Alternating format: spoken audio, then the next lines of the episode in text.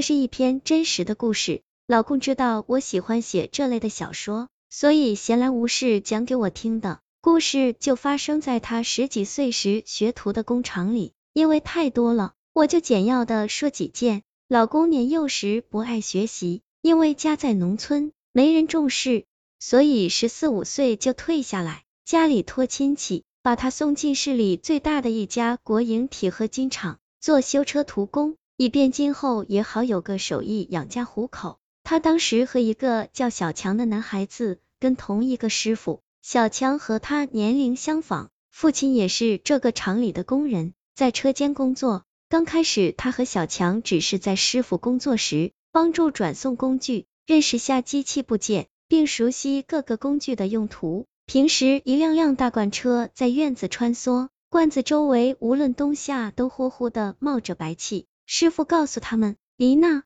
些没卸的车远点，那里面是融化的铁水，两千多度。两千多度是什么概念？他当时懵懂不懂，直到那件事故的发生，他才深有感触。车间里运送铁水的工具是棚顶的天吊，天吊钩子上吊个槽。这个槽应该是特殊材质精致的，正常下天吊下面是严禁有人行走的。可是由于工厂管理松散，工人们总是怀着侥幸心理，常在天吊下穿梭。这天恰好小强的父亲又一次从天吊下走过，上面刚好运着一槽铁水，正在空中滑行。谁知槽子刚好在小强父亲的上空倾斜了，一股热腾腾的液体倾泻而下。小强的父亲就那样瞬间凭空消失了，连一个衣服角都没剩下，地上只有一滩红红的铁水，车间顿时炸开了。小强赶来后，疯了一般向前冲，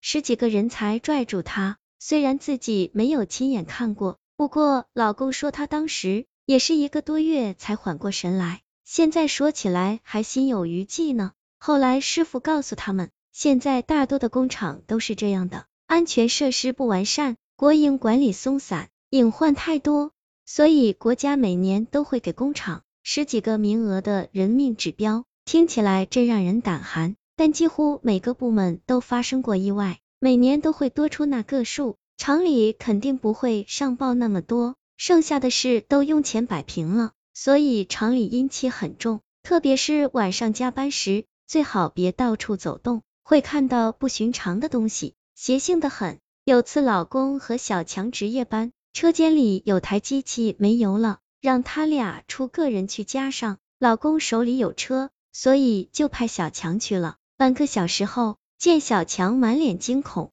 气喘吁吁的跑回来。老公见状，忙问：“你咋了？”师兄，我我刚才好像看见我爸了。真的？老公听后一阵毛骨悚然，一夜都惊魂未定。至今还记得强子那满是恐惧和不敢置信的眼神。当时最邪性的，当属那条运煤的火车道。老公听说有一年在一个路段发生事故了，一个工人被拦腰截断，当场死亡，场面血腥。从那之后，那个路段总是发生事故。按老人的话来讲，就是被鬼缠了。对他印象深刻的是两次比较大的事故，那里是厂里班车的必经之路。那是一个夏天的早晨，千金难买黎明叫，车上二十多人，大多都在打瞌睡。当经过那里时，刚好一辆运煤车经过，往常班车司机一脚刹车就搞定了，可是那天刹车突然失灵了，司机顿时大惊失色，连忙打算用档位别住，可是却来不及了，就那样和火车撞个正着，还好班车速度不快。但是车上二十多个人全部受伤，无一幸免。后来老公他们检查班车时，发现刹车完好无损。另一件就比较严重了。大家都知道，铁合金厂盛产的就是铁，那时铁的价格比较高，所以许多工人利用业余时间去废料堆捡铁。也有胆子大的，索性看见厂子里面好的，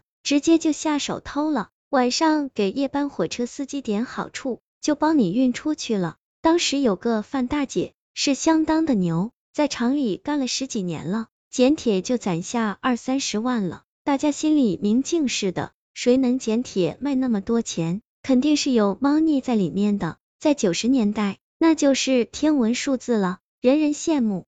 范大姐胆子特别大，人际关系也好。那是一个冬天的晚上，她又装了一车，坐在露天的车顶，打算回家。聚在她旁边的同伴说，经过那段路时，范大姐就犯邪了，就说看到个黑衣汉子，挺壮的，站在火车道中间。他张牙舞爪的招呼那人躲开，那人就是纹丝不动。可同伴和司机当时都没看见，都被他的举动吓傻了。范大姐一着急站起身来，谁知脚下一滑，仰八叉摔了下去，卷进火车底下，顿时血溅得老高。当火车停下时，人都碾得细碎了。这件事在厂里也掀起了不小的轰动。后来人们谈起这件事，众说纷纭。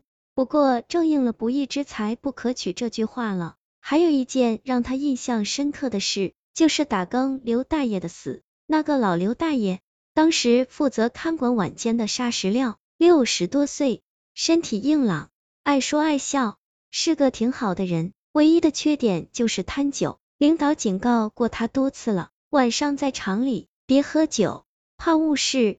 他总是口头上哼哈答应，晚上领导一走，便照喝不误。有一天上班。老公突然听说刘大爷失踪了，他家人来单位找了，说他下夜班没回家，厂里也说没看见人。他家人找了一天，所有的亲戚朋友，甚至外地的都问遍了，就是没找到。厂里这才重视起来，报了警，警察也接连找了几天，就是找不到，活生生的人就这样消失了，活不见人，死不见尸，事情就这样过去快半个月了。直到那天，其中一个沙石料堆见底的时候，坑中突然出现一只手，在场的人无不大惊，忙动手挖起来。待挖出来一看，原来正是失踪多天的刘大爷。怪异的是，他的右手紧紧的握着酒杯，两个腿蜷着，像是生前正在盘着腿坐在那里喝酒。厂里领导忙找到那晚当班的司机，一一询问，其中有一个便说。他那晚车在中途坏了，耽搁了两个多小时，回来已经后半夜了。看见刘大爷屋里的灯亮着，就没进去打招呼，直接就去坑里卸车，卸完车就回家睡觉了。这的确算一场事故，但平时的沙石料坑是不许人随便靠近的。刘大爷为何会半夜会去坑里？还有手里的酒杯，怪异的姿势，就让人匪夷所思了。